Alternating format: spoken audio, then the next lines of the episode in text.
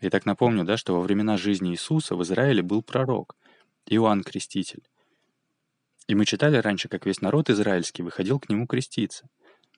Потому что пророк — это тот, кто контактирует с чем-то божественным, да, толкователь Божьей воли. От слова «про» — реку. Изрекаю, да, то есть речь.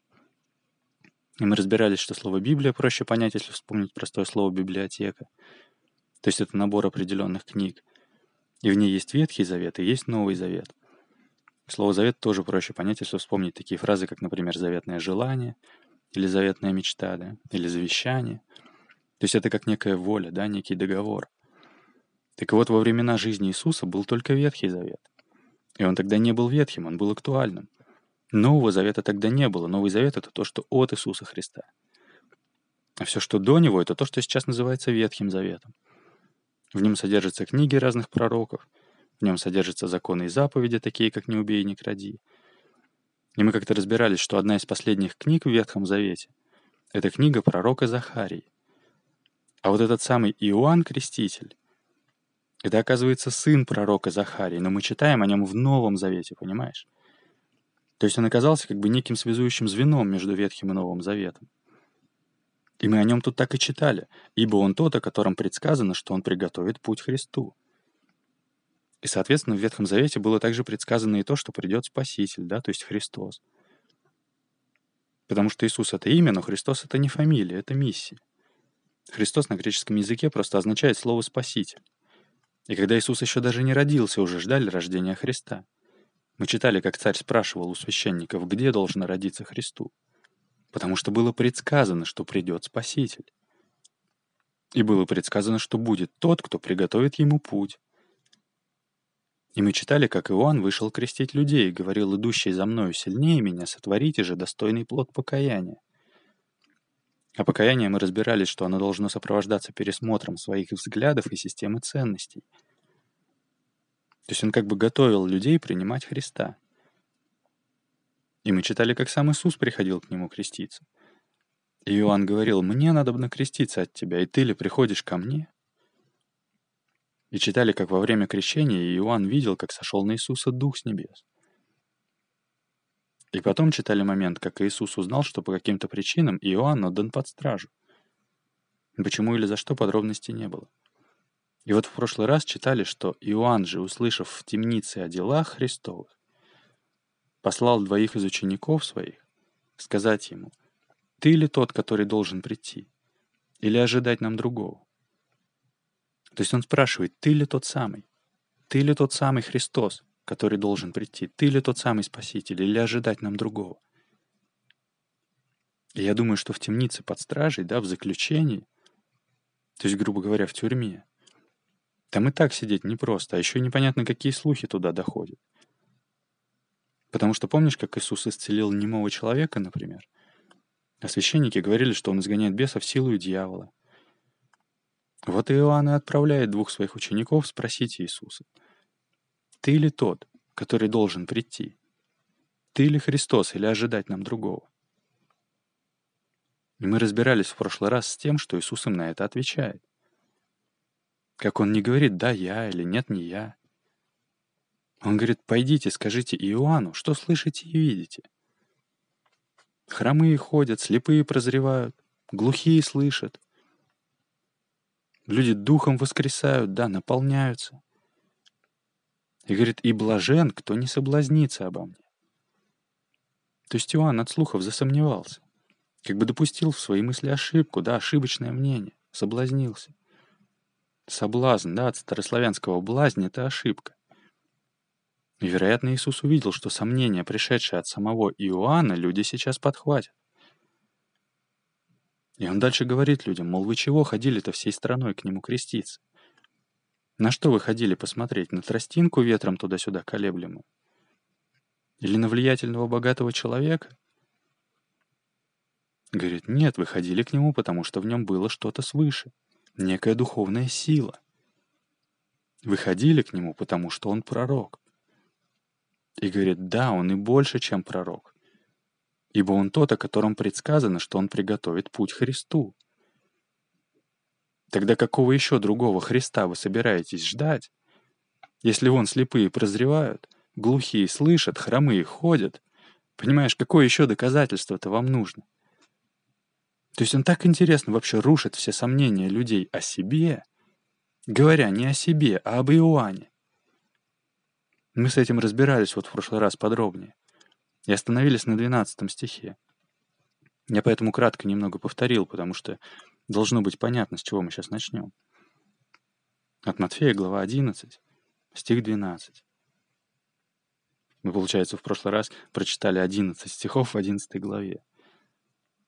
А давай еще раз с 11 тогда. «Истинно говорю вам, из рожденных женами не восставал больше Иоанна Крестителя, но меньший в Царстве Небесном больше его». То есть, опять же, да, я не священник и не пастор, я говорю только, как я это понимаю, но он будто говорит, что, мол, среди людей Иоанн действительно великий. Но как бы говорит, это что касается земли, это что касается земного царства, так скажем, да, земной жизни. Но говорит, в небесном царстве, в духовном царстве, в духовной жизни, в этом духовном существовании, даже самый меньший, кто на этом уровне находится, он больше, чем даже самый великий по земным меркам. Я так это понимаю. Говорит, истинно говорю вам, из рожденных женами, то есть женщинами, не восставал больший Иоанна Крестителя, но меньший в Царстве Небесном больше его. И дальше 12 стих. От дней же Иоанна Крестителя до ныне Царство Небесное силою берется, и употребляющие усилия восхищают его. Ибо все пророки и закон прорекли до Иоанна. Давай посмотрим, восхищают.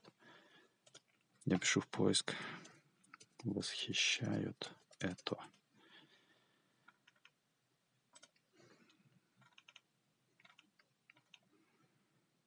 Привести в восхищение. Одно значение, да, другое поднять, возвести ввысь. И вот, хватать, схватить. Вот это подходит заимствованный из старославянского, где восходит к глаголу «хытить», то есть «хватать», «похищать».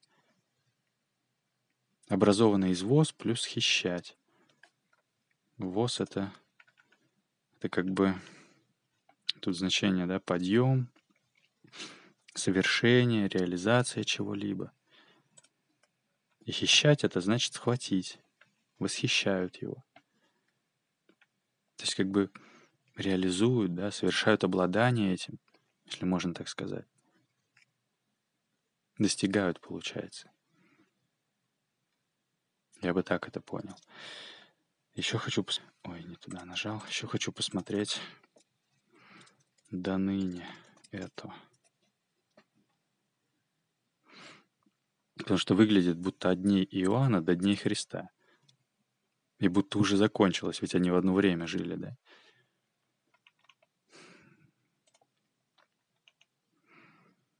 до ныне, поныне, доселе, до днесь, до днеси, то есть до дня сего, до сего дня, то есть до этого дня, да, до сегодня. Прикольно. Означает до сей поры, до сего времени, до настоящего времени. Обалденно.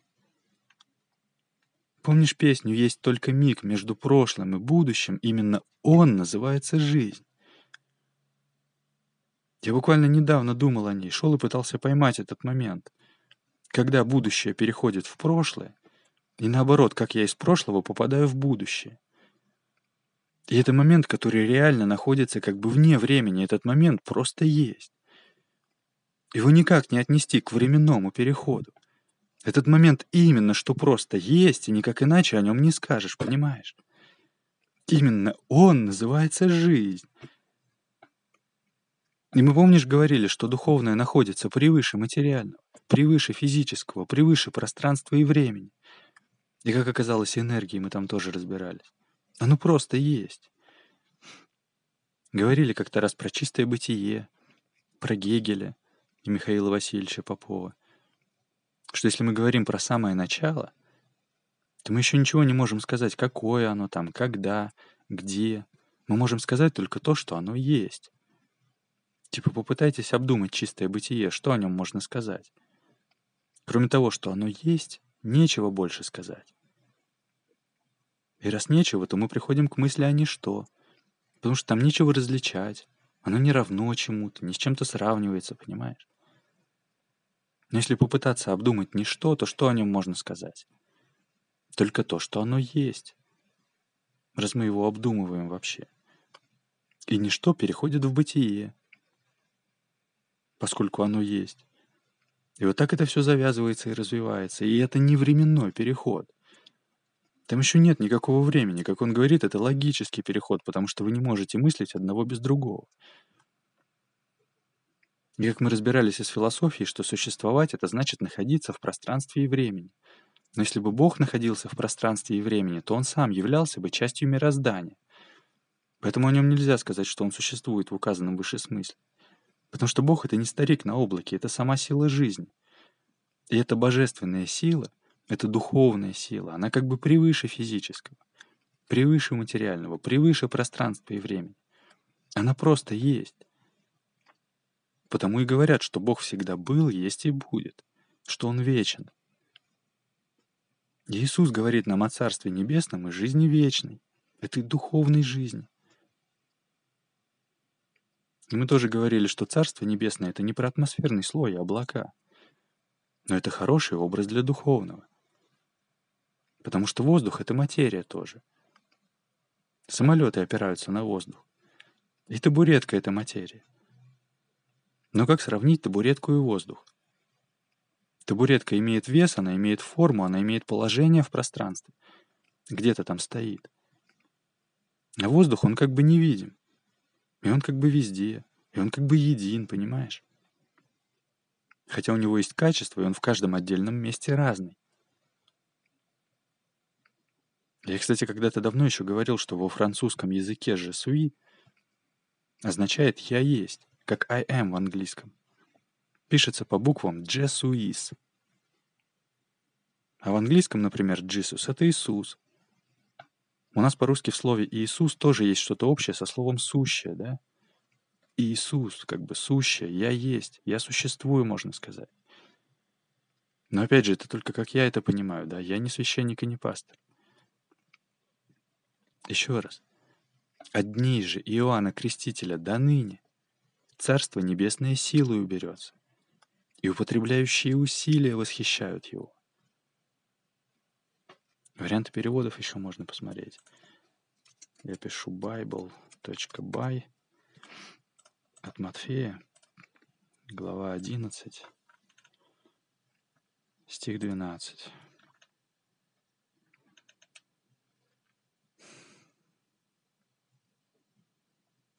Вот мне кажется подходящим, например, такой вариант.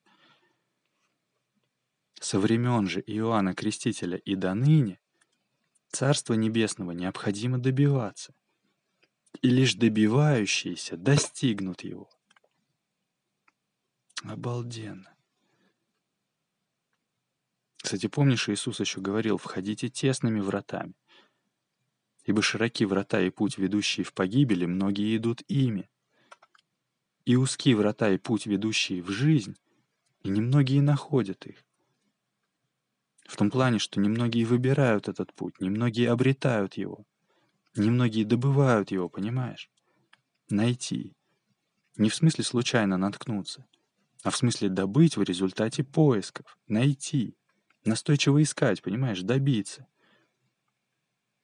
И тут говорит, со времен же Иоанна Крестителя и до ныне Царства Небесного необходимо добиваться, и лишь добивающиеся достигнут его.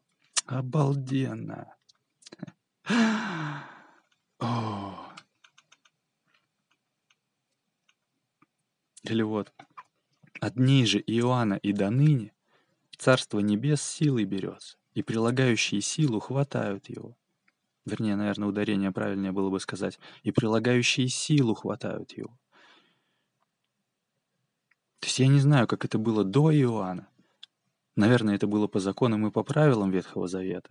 Вот принес в жертву за грех козу, значит, искупил грех. Иисус говорит, все, от дней Иоанна. А они с Иисусом в одно время жили. Иоанн только чуть раньше начал свое дело. От дней Иоанна и до ныне, а ныне это значит сейчас. Ныне времена пошли еще, говорят, понимаешь? То есть от тех дней и до сего дня, до сегодня. Вот какое сегодня есть, вот и до него, до настоящего времени. До момента сейчас, понимаешь, до ныне, до текущего момента. Царство Небесное силой уберется, и употребляющие усилия восхищают его, достигают его, добиваются его. Те, кто намерение к этому прикладывают, те, кто усилия в этом стремлении проявляют, понимаешь, силу и настойчивость. А не те, кто убил за грех козу и пошел снова грешить. Ибо все пророки и закон прорекли до Иоанна. Это 13 стих. Еще варианты переводов.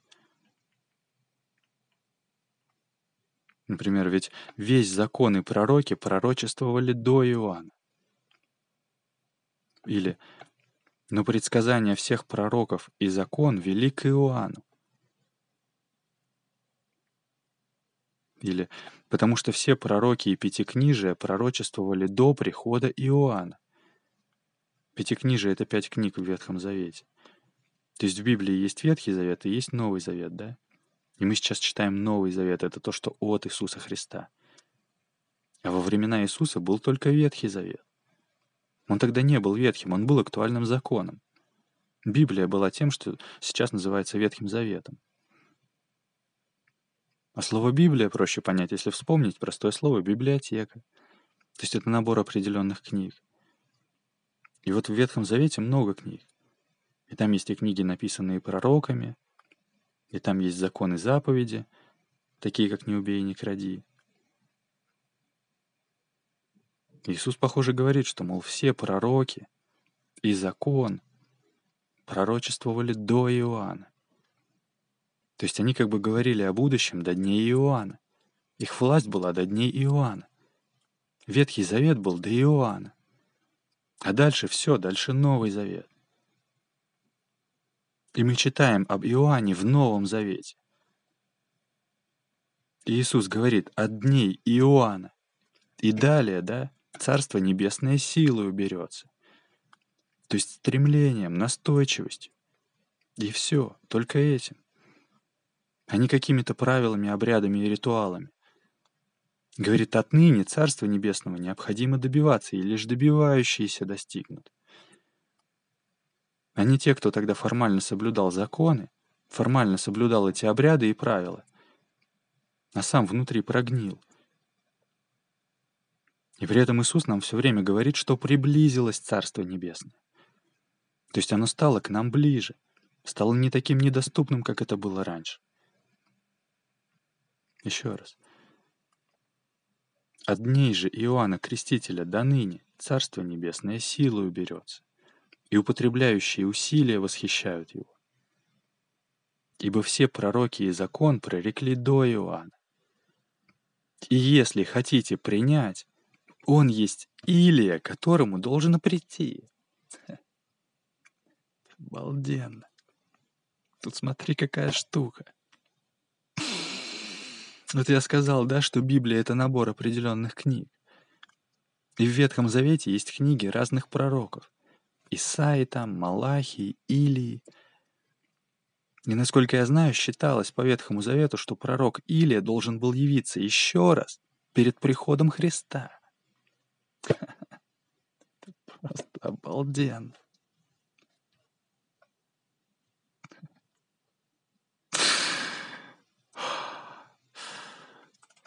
Давай посмотрим. Пророк Илия святой пророк Илия, библейский пророк. Имя Илия, Илия, Ильяху означает «мой Бог». История его жизни и деятельности излагается в третьей и четвертой книгах царств. Это книги Ветхого Завета. Считается, что Илия был взят на небо живым. Согласно Библии, до него живым на небеса был взят лишь Енох, живший до потопа.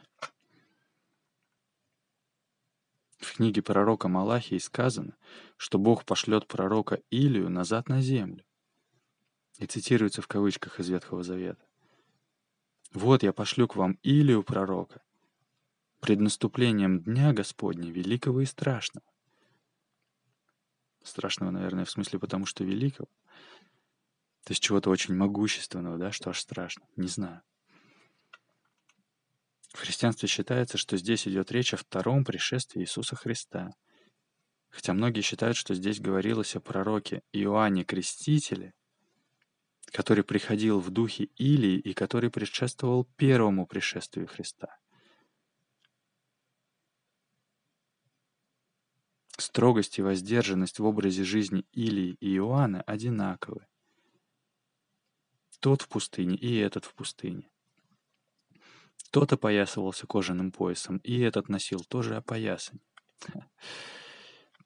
Помнишь, мы читали в третьей главе, что Иоанн жил в пустыне и имел одежду из верблюжьего волоса и пояс кожаный на чреслах. Обалденно.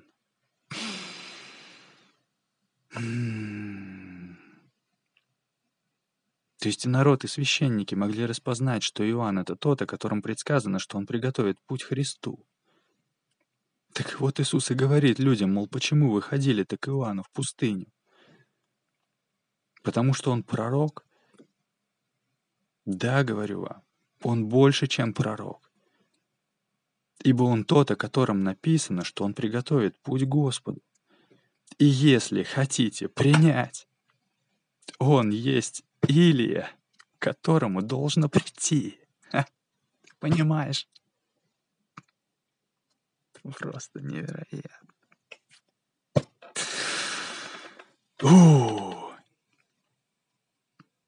То есть я уж не знаю, имеется ли в виду, что Илия еще должен прийти перед вторым пришествием, а Иоанн — это как бы человек в том же духе Илии.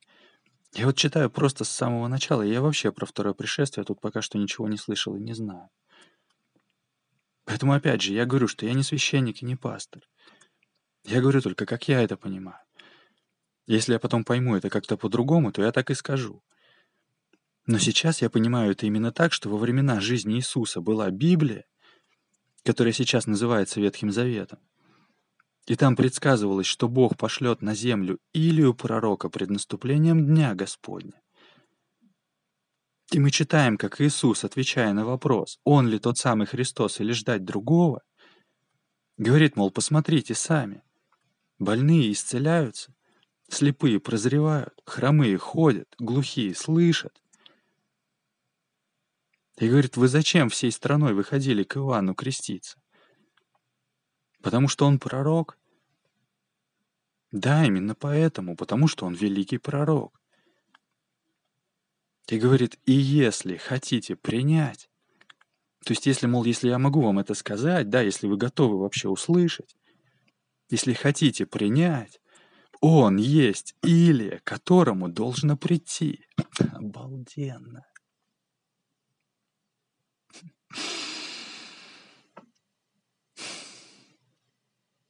И дальше говорит. Кто имеет уши слышать, да слышит. Знаешь такую фразу «слушает, но не слышит»? Мне кажется, она тоже отсюда. Я как-то раз говорил, что очень много крылатых выражений оказывается отсюда. То есть разница в том, что человек вроде слушает, да, как бы звук-то слышит, но смысл не воспринимает. Человек тебя вроде слушает, но не слышит. Как это часто в спорах каких-нибудь бывает, например. Иисус и говорит, имеющий уши слышать, да слышит, да услышит меня, да, пусть услышит. Призывает услышать. То есть еще раз, мы читали, что Иоанн Креститель по каким-то причинам был отдан под стражу, и что священники говорили про Иисуса, что он изгоняет бесов силу дьявола, например. И что Иоанн послал из заключения своих учеников спросить Иисуса, ты ли тот? Ты или Христос, или ждать нам другого. Потому что, наверное, непонятно. Одни говорят, он ходит исцеляет, другие говорят, он изгоняет бесов силу дьявола, понимаешь? Иисус говорит, скажите ему в ответ, что слышите и видите. Пусть сам решит. Больные исцеляются, слепые прозревают, хромые ходят, глухие слышат. И говорит, и блажен, кто не соблазнится обо мне. Блазнь — это ошибка. То есть, мол, вы посмотрите на то, что реально происходит, так как оно есть, и решите сами.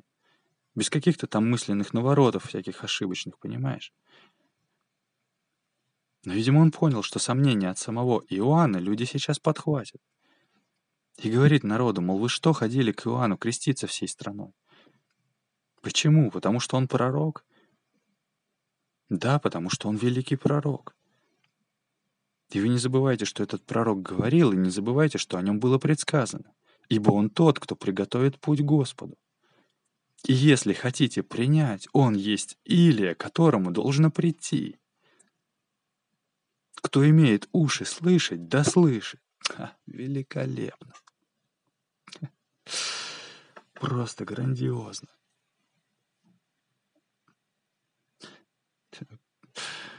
О. И дальше 16 стих. Но кому уподоблю род сей? Он подобен детям, которые сидят на улице и, обращаясь к своим товарищам, говорят, мы играли вам на свирели, и вы не плясали. Мы пели вам печальные песни, и вы не рыдали. Ибо пришел Иоанн, не ест, не пьет, и говорят в нем бес. Пришел Сын Человеческий, ест и пьет, и говорят, вот человек, который любит есть и пить вино, друг мытарям и грешникам. И оправдана премудрость чадами ее. Давай это в следующий раз. Сейчас сделаем перерыв, сохрани себя. Это подкаст «Разумная вера». И помните, что тьма не может поглотить свет. Физически темнота — это просто отсутствие света. И такая же ситуация в духовном. Вся эта духовная тьма, она не работает на то, чтобы поглотить вас. Она работает только на то, чтобы вы сами в себе решили источник света притушить. И получается, что со всей тьмой мира можно не бороться. А нужно лишь только не тухнуть. Бог любит вас.